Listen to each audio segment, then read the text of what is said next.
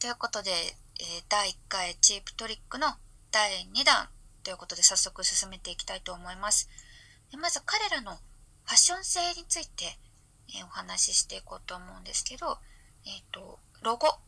チープトリックのロゴっていうのがですね、あの、スタイリッシュでシンプルですっごくおしゃれなんですね。で、多分みんなロックバンドのロゴっていうと結構派手で、あの、色とかすっごい使ってるっていうイメージ持つ方が多いかなって思うんですけど、彼らのロゴっていうのは基本的には、あの、黒地に白い字でチープトリックってタイプライターで打った感じのフォントっていうのかな？っていう感じなんですね。ですごくシンプルでおしゃれなので、あの全然普段 T シャツとか着れるし、なんならそのロゴでイヤリングとかあったら全然つけたいぐらい、あのすごくスタイリッシュでおしゃれなロゴです。なので、あの、結構チープトリックの T シャツ着てる海外アーティストって写真をよく見るんですけど、あの、マイリー・サイラスとかだと、あの、T シャツを多分リメイクしてると思うんですけど、あの、へそを出しで、その下の部分切って、で、袖も短くしてっていう感じで着てたりとか、あとは、あの、クイーンのジョン・ディーコンがチープトリックの T シャツを着てる写真っていうのも、あの、見ることができたりします。で、メンバー1、おしゃれな人は誰かっていうと、あのギターのリック・ニールセンなんですね。で、トレードマークのキャップをかぶってるんですけど、あの、若い頃とかは、えっ、ー、と、一点物のセーターとかをよく着てて、それがあの、自分たちのアルバムとか曲名が入ってたりとか、その曲にまつわるモチーフが編み込んであったりとか、で、配色も本当にすごいおしゃれな、カラフルでなかなか着こなせないようなものいつも着こなしてるんですね。で、本当に私、リックほどどんな悪の強いアイテムでも着こなしちゃう人ってなかなか見たことがないんですけど、あと服以外で言えば、90年代はですね、あの、顎ひげを伸ばして、で、さらに三つ編みして、その先端にピックをつけるっていう、めっちゃクレイジーですよね。でもなんかやけに似合ってるっていう、ほんと不思議な人なんですけど、そういうファッションしてたりだとか、で、最近はですね、最近もあの、音符があしらわれてたりとか、あの、チェックボード、えっと、F1 とかの旗でよく見る白黒の旗あるじゃないですか。あの模様って、あのチープトリックの模様みたいな感じになってるんですけど、そのチェックボードをあしらったジャケットだったり、あとね、歯。歯が一部、あの、チェックボード柄なんですよ。すごいですよね。そこまでこだわったらもう本物中の本物っていうか、だから靴もね、可愛いし、靴下もね、おしゃれだしね、なんかどこ撮ってもおしゃれなんですよね。だ柄と柄、えっと、色と色っていうのを合わせるのがすごい得意なので、結構あの、ファッションの参考になるんじゃないかなっていうのはすごく思います。ちょっと調べてみてください。では最後、やっとここまで来ました。えー、おすすめのアルバムを3枚紹介したいと思います。本当はですね、あの、全アルバム紹介したいくらいなんですけど、あの、もう頑張って絞って、えっ、ー、と、初めてチープトリック聞く人に聞いてほしいかなと思う3枚を厳選しましたので、はい。では、早速1枚目。チープトリックアット武道館。はい。もうこのアルバムを語らずしてチープトリックは語れないっていうくらい、あの、彼らの今までのキャリアの中ですごい大きな存在になってるアルバムです。で、あの、このタイトルの通り、そう、日本武道館、あと大阪公演、78年の、えー、その公演を合わせたライブアルバムになってます。でですね、当時、あの、チープトリックってアメリカではまだ知名度が低くて、日本で先行して人気が出たバンドだったんですね。で、その人たちを呼んで、あの、で、ライブやって、で、ライブアルバムも最初日本だけで発売するっていうことになってたみたいなんですけど、アメリカでも発売されることになって、で、あの、日本で人気だったのが、アメリカでも火がついて、あの、一躍人気バンドになっていったっていうストーリーがあります。で、その、このアルバムがですね、あの、アメリカとかあと世界中で売れたおかげで、えー、日本武道館もすごく有名になったんですね、世界中で。だからこのアルバムはチープトリックにとっても日本武道館にとってももうなんだろう一つのターニングポイントみたいになったアルバムかなと思います。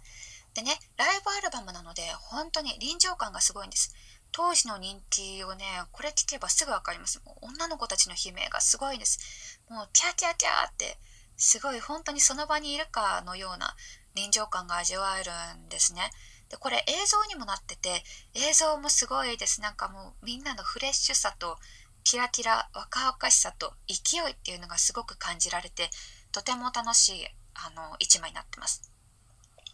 で、このアルバムの中でも一番聴いてほしいのは、えー、I want you to want me で、えー、放題が甘いわなっていう曲なんですけど、この歌の中でクライン、クライン、クラインっていう歌詞があるんですね。で、これってあの、アルバムバージョン、普通のスタジオアルバムのバージョンだと、ロビンが、えー、クライン、クライン、クラインってずっと歌ってるんですけど、ライブだと、クラインってロビンが言った後に、女の子たちがレスポンスでその後のクライン、クラインを言うっていう、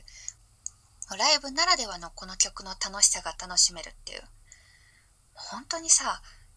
もう日本で人気だけど、アメリカではそんなでもなかったわけじゃないですか。そんな状態でさ、あの、日本来てさ、そんな風にやられた時ってみんな、どんな気持ちだったんですかね。なんかすごい感動とかしたり、めちゃめちゃ嬉しかったりしたのかな。ちょっと想像するだけでなんか、私毎回泣きそうになっちゃうんですけど、はい。じゃあ、ちょっと次のアルバムいきたいと思います。次のアルバムはですね、あの、ちょっと時代を遡りまして、えー、彼らのデビューアルバム、チープトリック、セルフタイトルのアルバムです。こちらはですね、あの、一言で言えば、チープトリックらしさが詰まったアルバム。もうですね、ダークで、ハードで、めっちゃロックです。私、アルバム、彼らのアルバムの中でもう1位に争うぐらい上位に入ってるアルバムで、ファンの方の間でもこのアルバムが一番好きだっていう言ってる人が多いみたいなんですけど、でね、サウンドもテーマもかなりダークでハードな感じに仕上がってまして、テーマで言えば自殺してしまった知り合いについて書いた歌だったりとか、その他にも結構ダークなテーマを元に歌ってます。と思えばサウンド面で言えばですね、あのマンドセルっていう曲があるんですけど、すごく成熟したあのミディアムな曲で、私最初初めて聴いた時、まさかデビュー曲、デビューアルバムでこれ歌ってるとは思わなくてすごいびっくりした記憶があります。あとはですね、えー、The Ballad of TV Violence。これサウンドがめちゃめちゃおしゃれです。テーマは本当にあのだいぶ、えー、ダークなんですけど、えー、曲の後半のロビンのシャウトはもう壮絶ですね。凄まじいです。めちゃめちゃかっこいいです。はい。ということで次の最後のアルバム。こちらはラップオブラグジュアリー。放題は永遠の愛の炎というアルバムです。これはですね、あのー、チープトリックが復活したアルバムみたいな位置づけになってまして、これ出たの1987年なんですけれども、実はですね、あの、私が大好きなトム・ピーターソン、1980年に一度脱退してまして、えー、まあ、そこから別のメンバーが入ったりしてるんですけど、その1980年代ってチープトリック的にはアルバムセールスもあの落ち込んだりとかして、まあ、低迷期みたいに言われてる時期なんですね。そこから、あの、ま、このラップ・オブ・ラグジュアリーのアルバムでトムが復活して、で、あの、すごいヒット曲もあの生まれてということで、あの、チープトリックが復活したアルバムという位置づけになってます。で、曲的にはですね、彼らの、えー、一番のヒット曲ですね、唯一全米1位を取った曲、ザ・フレームっていう曲がありまして、これはすごいあの名バラードなんですが、あともう一つ、Don't Be Cruel 冷たくしないであの、エルビス・プレスリーのカバーですね。こちらもヒットした曲です。この2曲がアルバムに入ってます。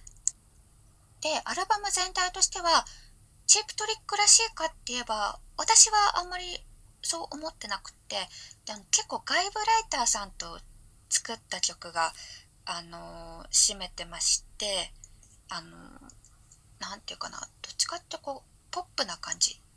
キラキラしている感じの印象を私は受けます。ただアルバムとしてはすごくあの、私はこれはこれですごく好きなアルバムです。なので、えっ、ー、と、まあ、おすすめの2曲あげようかなと思います。もちろんさっき言ってたフレイムもドンビークルームもすごく好きなんですけど、えっ、ー、と、私がおすすめするのは Never Had a Lot to Lose